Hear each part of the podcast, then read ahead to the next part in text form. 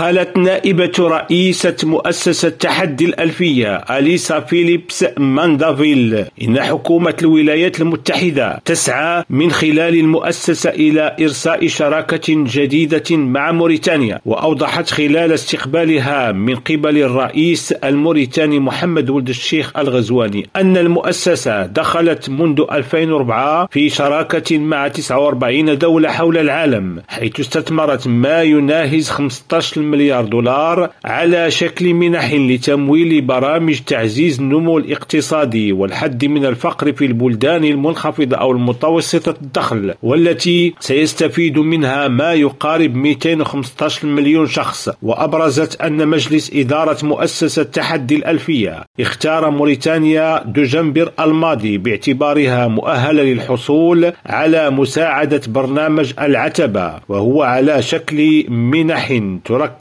على إصلاح السياسات والمؤسسات في البلدان التي وقع عليها الاختيار وتمكنت موريتانيا من التأهل للاستفادة من برامج المؤسسة التنموية خلال مشاركة الرئيس الموريتاني في القمة الأفرو أفريقية التي انعقدت بواشنطن خلال دجنبر الماضي. عبد الله البشواري ريم راديو نواكشوط.